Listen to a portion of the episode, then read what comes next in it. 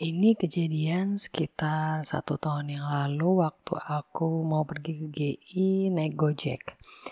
Dan seperti biasa kalau naik Gojek itu si bapaknya akan memulai percakapan yang awalnya cuma basa-basi ya. Terus next thing I know, dia udah cerita tentang suka duka selama dia jadi sopir Gojek, dia cerita tentang keluarganya, hubungan sama mertuanya, saudara-saudaranya, dan uh, cerita tentang anak-anaknya gitu. Jadi si bapak Gojek ini punya anak tiga. Yang pertama sama yang kedua itu lagi kuliah dan yang ketiga baru lulus SMA dan mau kuliah lah. Pokoknya planning dia uh, untuk anak-anaknya tuh bagus menurutku um, visioner. Nah, entah gimana ceritanya, urut-urutannya pun aku tuh lupa. Akhirnya si bapak ini tanyalah tentang umurku. Setahun yang lalu aku tuh umur 31 tahun gitu. Nah, terus setelah dia tahu umur ke segitu, dia bilang, wah udah lumayan tua juga ya mbak. Terus dia lanjut ngomong gini, mbak umur segini masih belum menikah tuh apa mbak nggak takut? Kalau nanti jarak umur mbak sama anak mbak itu jadi jauh banget. Dan bisa-bisa mbaknya udah tua loh, padahal anaknya masih SMP atau masih SMA. Kasian tuh mbak anaknya nanti nggak ngerasa kayak temenan gitu sama orang tuanya karena jaraknya jauh. Awal balik ke Indonesia, aku emang suka agak shock ya menghadapi pertanyaan-pertanyaan kayak gini gitu. Kekepoan orang Indonesia menurutku tuh uh, above and beyond dan kadang suka bikin speechless. Um, buat aku umur, berat badan, tinggi badan, um, atau pekerjaan lah itu bukan pertanyaan yang pribadi ya. Tapi pertanyaan kenapa belum nikah, kapan nikah, terus um, di ya, ya pertanyaan-pertanyaan kayak gitu yang diikuti dengan analisa analisa mereka tentang mungkin aku terlalu banyak milih, mungkin standarku ketinggian. Hal-hal yang kayak gitu tuh bikin aku agak sedikit annoyed ya karena menurutku kalau mereka itu nggak terlalu deket sama aku, I don't think they have the rights to know why or what actually happened with my life itu. Nah, tapi karena aku akan tinggal lama di Indonesia, so I better get used to it. Jadi aku mencoba untuk sedikit ngurangin sensitivitasku lah, udah ngelos aja lah. Karena ya mau gimana lagi, emang culture kita tuh kayak gitu kan. Kita dikenal sebagai bangsa yang sangat ramah bahkan sama orang yang baru kita kenal gitu. Nah, beberapa tahun berlalu akhirnya aku udah mulai agak sedikit bisa slow lah, bisa biasa aja gitu. Karena aku pikir-pikir lagi, kadang mereka tanya pertanyaan sensitif itu bukan maksud jahat ya. Cuma pertama either either mereka berusaha untuk ramah dan um, memulai percakapan atau yang kedua ya emang mereka tuh benar-benar apa ya uh, prihatin atau peduli gitu sama uh, nasibku atau nasib orang yang ditanyain lah. So anyway, aku jawab gini pertanyaan dari uh, bapak tadi ya, Pak, anak itu hak prerogatifnya Allah bukan? Kalau dikasih ya alhamdulillah, nggak dikasih juga alhamdulillah karena Berarti Allah pikir itu adalah yang terbaik buat kita gitu. Iya nggak pak? Eh bapaknya cuma manggut-manggut doang. Entah denger apa enggak. Soalnya pas aku selesai ngomong tuh uh, lampu udah hijau dan dia langsung ngegas aja gitu.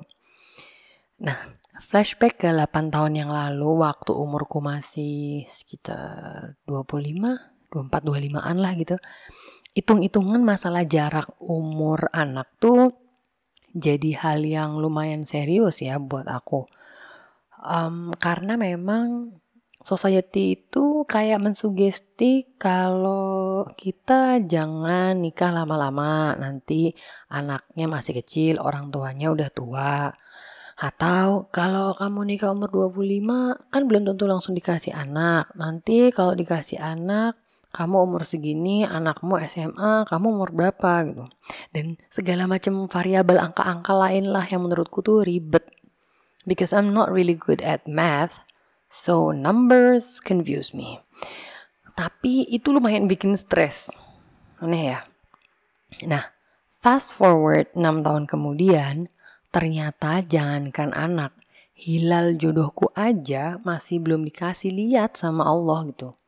Ini jadi kayak teguran dari Allah supaya aku sadar bahwa berhitung secara matematika tentang beda umur anak dan kita itu nanti adalah hal yang gak logis.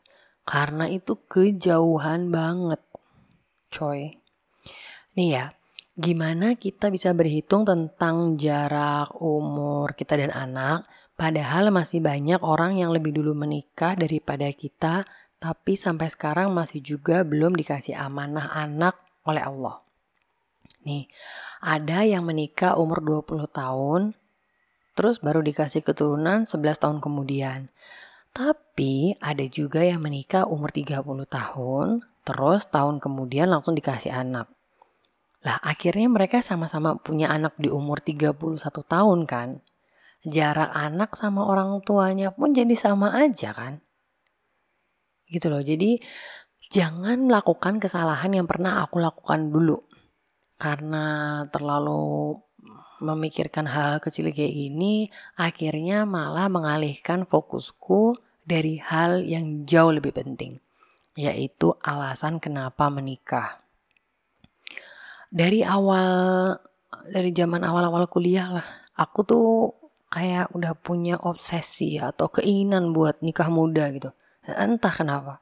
Yang kebayang tuh uh, nanti bisa kuliah bareng, tinggal bareng, terus ujian bareng, lulus bareng, habis itu punya anak dan lain-lain lah. Pokoknya semua bisa dilakukan bersama-sama. Tapi setiap kali aku tanya ke diriku sendiri alasan kenapa sih aku tuh pengen nikah, aku kayak nggak pernah bisa bener-bener jawab gitu loh dengan jawaban yang firm ya, dengan jawaban yang logis. Cuman kayak ya pengen aja. And I don't think it's enough. Mungkin itu salah satu alasan kenapa sampai sekarang Allah belum juga nemuin aku sama jodohku. Kayak aku disuruh ngelurusin niat dulu gitu loh.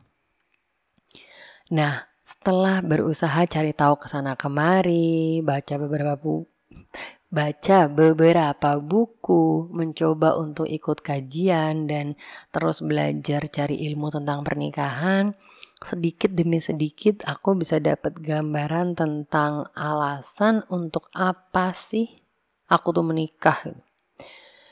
Buat aku tujuan pernikahan itu bukan supaya bisa punya anak.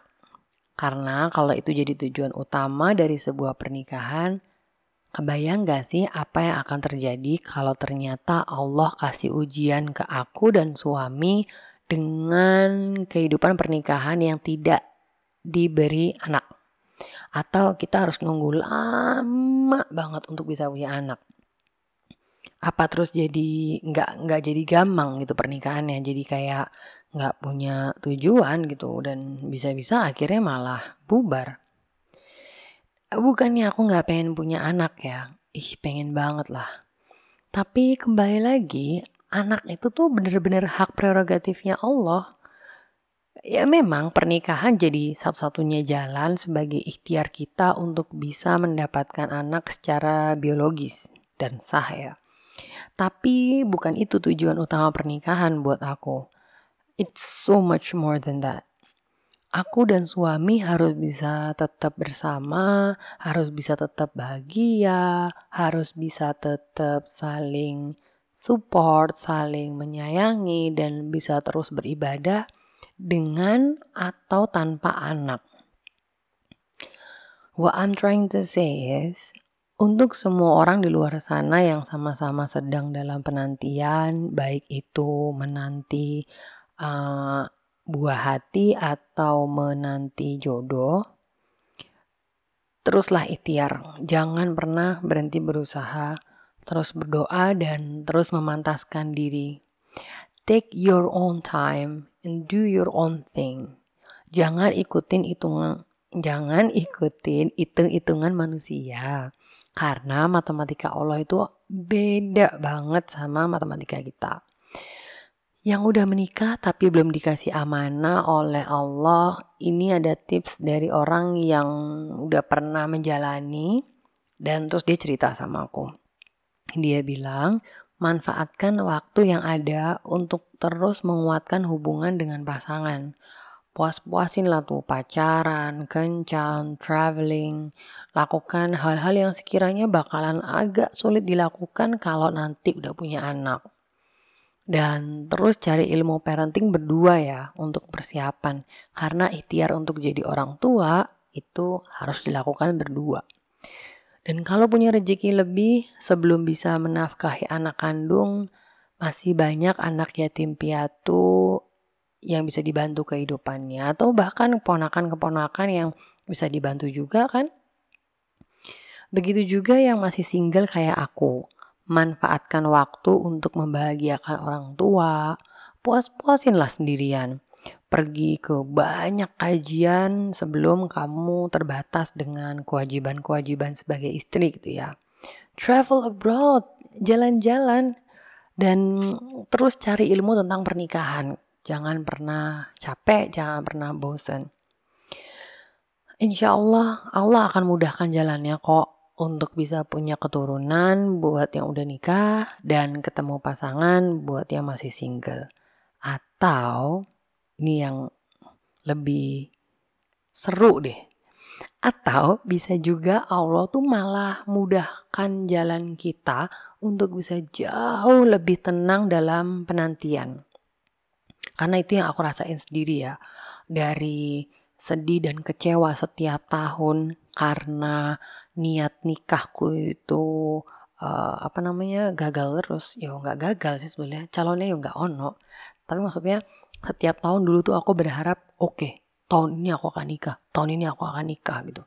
Terus kalau nggak kejadian tuh jadi sedih dan kecewa. Padahal orang-orang kalau menyambut tanggal satu tuh kayaknya bahagia banget gitu ya ganti tahun lah. Nah Sampai akhirnya beberapa tahun terakhir ini alhamdulillah Allah bantu aku untuk bisa menjadikan hati dan pikiran ini jauh lebih tenang dan lebih ikhlas menerima semua yang terjadi. Tahun ganti tahun, jodohku masih belum ada. Alhamdulillah bisa santai banget gitu.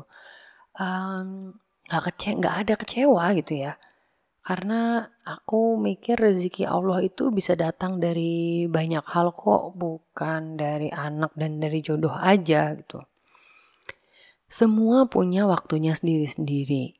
Sesiapnya, semampunya, sekuatnya menurut Allah. Karena Allah lah sebaik-baiknya pengatur rencana. Nah, tips anti galau dari aku. Seserem-seremnya pertanyaan, uh, kapan nikah, kapan punya anak, hmm, kapan lulus, dan kapan-kapan yang lain, sebetulnya masih lebih serem pertanyaan man rob buka yang nanti akan ditanya ke kita di alam kubur gitu. Itu sebetulnya pertanyaan hidup yang paling penting untuk kita siapkan jawabannya.